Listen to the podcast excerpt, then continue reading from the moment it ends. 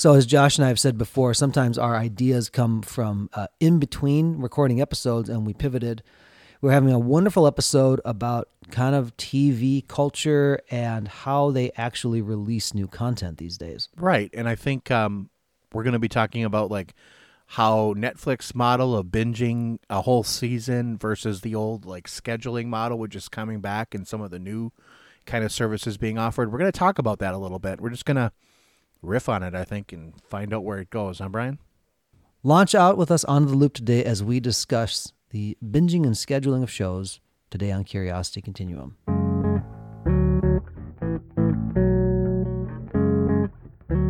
Hey, everybody, this is Josh. And this is Brian. Welcome to Curiosity Continuum. We are a podcast and movement started by two lifelong friends whose mission is to guide you through a changing world by helping you level up your contextual awareness, sharpen your collaboration and problem solving skills. Our conversations explore, examine, and reframe practical topics that help you learn something new and apply what you already know in a new way. If you find these conversations helpful, please hit subscribe on your favorite podcast app and rate us. Leave a review so others can find the community and join us. You can always find us on curiositycontinuum.com and on our social media accounts. Thanks for tuning in, and let's start the conversation. All right, Brian. So we had this idea of talking about, um, you know, binging episodes, like the new Netflix kind of model, uh, versus scheduling, which is kind of like Disney Plus, and all the other ones are kind of like starting to schedule episodes like how they were when we were kids. So it's kind of this circular pattern that seems to be coming back around. And we want It's like a loop. yeah, it's almost like a loop, right? we wanted to talk about it a little bit because how the society's uh, changes and how like the business changes, I think, are going to bring it back around to really how like we experience television, right? Let us rewind not too terribly long ago, and it still exists today, into the land of network television. Way back And- to the land. Yeah.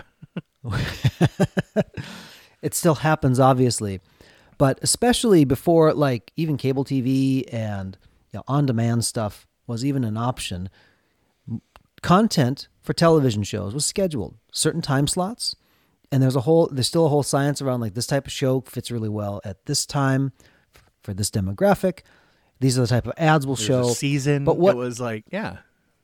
Yeah. And it there was very specific publishing routes to get that content out to the masses, right? And so we'll like network television was kind of a great way to just put it out there to everybody. Because there was the expectation that these ads would run along with this content to be in front of the eyeballs that it needed to to promote products and services and things they scheduled out this content in order to get the run on the like this like the season for example Right. right so you might have 13 episodes in a season that is like your fall lineup or your spring lineup and then like over summer and the winter they would have reruns i know kind of sounds funny now like they have reruns because they would rerun the content so they'd still get more mileage out of it and it would allow them time to make the new content Right. And this was a real thing, like, especially with shows. Like, you would watch a show, it would come to a quote unquote cliffhanger, and it would be like, what's going to happen? Oh, find out in the fall. And everyone's like, ah, like June. Know, you, we're kids, so we're thinking like three months is, you know, the eternity. And I guess we have to go outside now, right, Mom? You know, it was that kind of yeah but it was the way it worked and it was the way production schedules ran it was the way everything this our especially the united states really ran on that right brian Yes. And what happened is like if you didn't have a VCR or some other way to record it, you would like like time the rerun schedule so you could catch the episode. it's because it catch would the be- ones you missed yeah Yeah. So now let's move forward a little bit. Now cable TV obviously is coming in the mix and so that's a little bit different, but they still have scheduled programming in that. And now we enter the age and we'll just we'll call it the age of Netflix just because that's uh, just that's who really that. started it Yeah, it's a very understood cultural whether you like the well. netflix model or not this is what happened so Yep. And so they loaded a bunch of old content, which is glorious because like I haven't seen that in umpteen years and people watched Right. it. For the new content, Netflix has gone through a few different content cycles where they've had their own like they've rented, you know, basically licensed other people's product to put on their shelves, and then they realized we need to have uh, more content on the shelves, so they'd buy people's content, and then they started to make their own content. Here we are today. But they would release everything all at once, and that's where the term binge watching came from, is because you could literally binge every piece of content in that series at, at one time Right. you know and so like stranger things is netflix hottest property i mean like, i'm just putting it out there it, it's awesome For now, yeah. Yep. yeah for now until you know there's another the next stranger things appears when those things are released and it's all at once there's a lot of buildup obviously around it to go like oh my gosh like this is so exciting however it really can become like an eight hour movie That's and then you it- kind of spend the whole day That's what it does. That's what it does become. If you look at the way like the new production runs, they run up to these. It makes it so you almost have to watch the next episode. It really gets hard to p- say stop.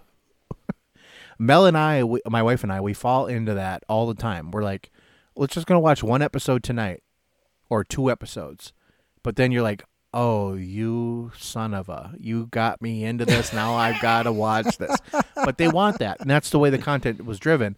Um, back in the '90s, especially when this was really prevalent, they would have one-off episodes and episodes that were all self-contained. There was also a larger story at play, but they only played those episodes every so often. And so you would have to they would always play them at the beginning and the end of the season, but in the- middle of the season, it might have only really been 13 episodes that mattered, but there was like 22 episodes. And there was like 5 or six, seven, eight episodes that were just kind of like their own self-contained story. Now today that really doesn't happen as much, right, Brian? You've kind of kicked out the constraints of the um you know how long something has to Right. be right it doesn't have to exactly match like a 30 second or 30 or sorry a 30 minute spot and you have this many ad spots it you have a little bit of flexibility with it which is sometimes very good because it um It's a constraint. it allows And we we've Yeah, talked allow- about that before, where constraints are good for creativities, Mm-hmm. uh, for creatives especially. Yes. And in that format, also, when Netflix now says, hey, you can watch the entire season all at once, there was, you enjoyed it while you did, but you didn't really get as much cultural conversation currency, if that makes Right. sense. It's like you, you talked about it like, oh my gosh, this is a big event. It was amazing. And I think for I remember, let's give an example of that. So I think for uh, I think the one everyone's going to remember like that was old enough. Even we weren't even really that old then, but it was uh, Dallas when JR was shot. Yes. That was like the cultural event. And my parents, I was not allowed to watch Dallas. I had to go to the, I had to go to bed because it was too adult for me to watch. But a character was shot, and no one knew who shot him, or if he was gonna, or I'm sorry, no one knew if he was gonna survive or not. So it was that was the cliffhanger to get you. But that was a cultural moment. Everywhere you went, everyone was talking. Well, who shot Jr? Is he gonna live? Is he gonna die? Blah blah blah. Right, Brian? Yes. so what what it stretched the well, you know what it what what it does? It, it allows it to be embedded into everybody's like cultural like you have to talk about it of it. because first Yeah. of all i mean we're talking about like small talk people love small talk but what else are you going to talk about you know if you're not talking about the hottest show on television and this huge cliffhanger that they had That yeah, it's it's easy culture currency. If you don't know about sports, you don't know about the weather, you can talk about TV shows and generally find something where people will fall in with Right. it. You know, so and I, I saw this comment and it was I've seen my my friends in the film industry talk about it where there was somebody posted on Twitter after Stranger Things season two, and they said, "Love Dallas season two. I want season three right now." And somebody commented back like, "That's not how content production works. Right. It's like it just doesn't automatically appear. There's a lot of time and effort and money and whole lots of things to go into making something like that. I think what people realized in content creation and in media and in whatever is that they burned through their content too quickly. They could not feed the monster of binge, binge, binge. And they actually, people, I think, devalued some of the enormity of the content because they could just get it whenever. right. And i mean i have friends to this day who like refuse to to watch a tv series until it's over.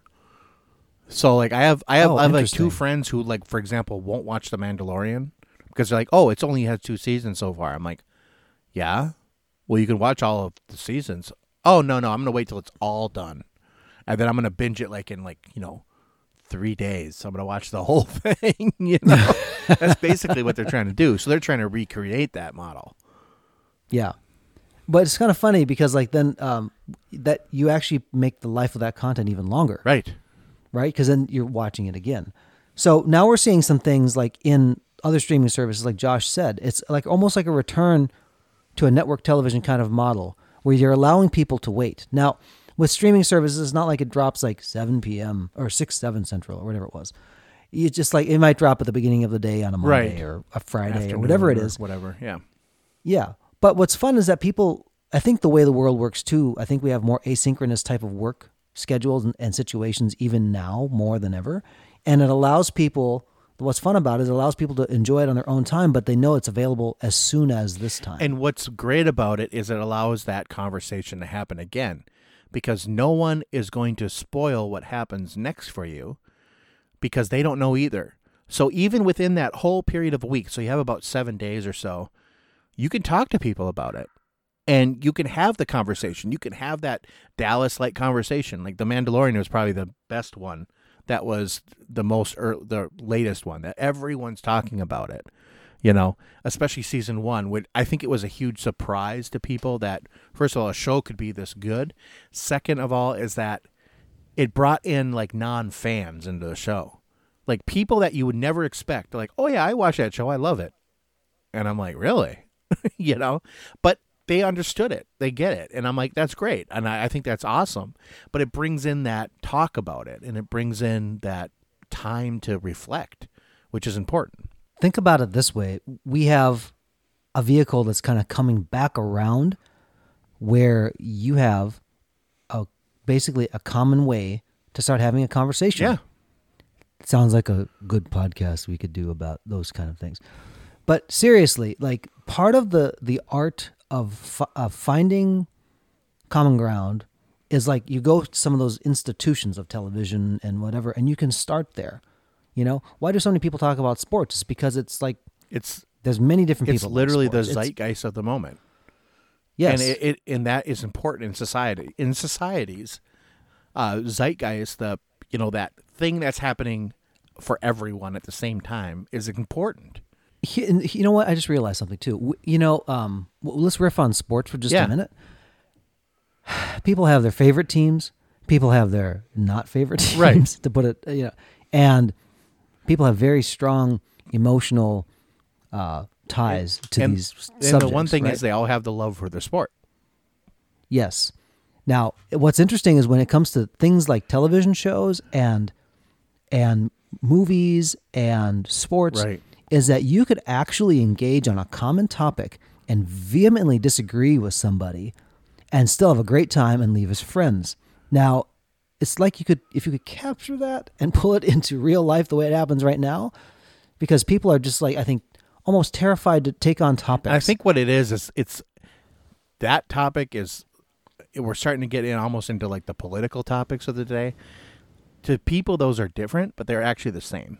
Mm-hmm. You know, and the skill set is the same to be able to present it to to listen to one another and do that and still go away as like we can respect one another Right.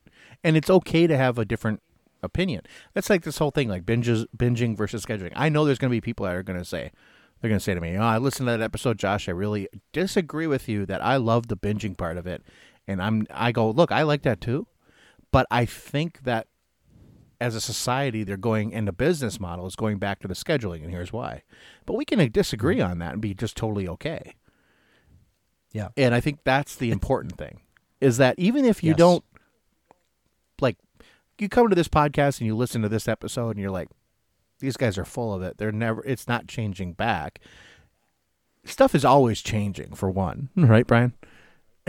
always Yeah. And it's okay to like disagree with somebody. As long as at the end of the day you're like that's their opinion and that's fine. That's valuable. But here's mine, you know? Mhm. And it's good to talk about these things. i'm in 100% agreement with you there josh so This took a turn which I didn't expect it to take. but it's good Yeah. you know because like it the look people if you've listened to this podcast We any we are of a circular podcast. we're a circular podcast but we also know the entry points to get to a bigger topic Yeah. right? It's a constant iteration on something to go like, you know what, that applies. You'll listen to an episode if you haven't already about uh, portable skills, right? These type of things are entryways to open up the greater world to you within yourself and within others. Understanding those, I'll say it like the thin spots to be able to kind of like jump into something else and apply it. That's where you're really going to have a lot of growth and you're going to be able to help others grow by exercising that again and again. Right. And I think that maybe this is a good place to put a comma here today just to give people an idea of, you know, to think about this topic and to think about kind of where this went because I think this got into a, a much more meatier topic that we might discuss in another episode. And until that next episode, this is Brian. And this is Josh. For Curiosity Continuum.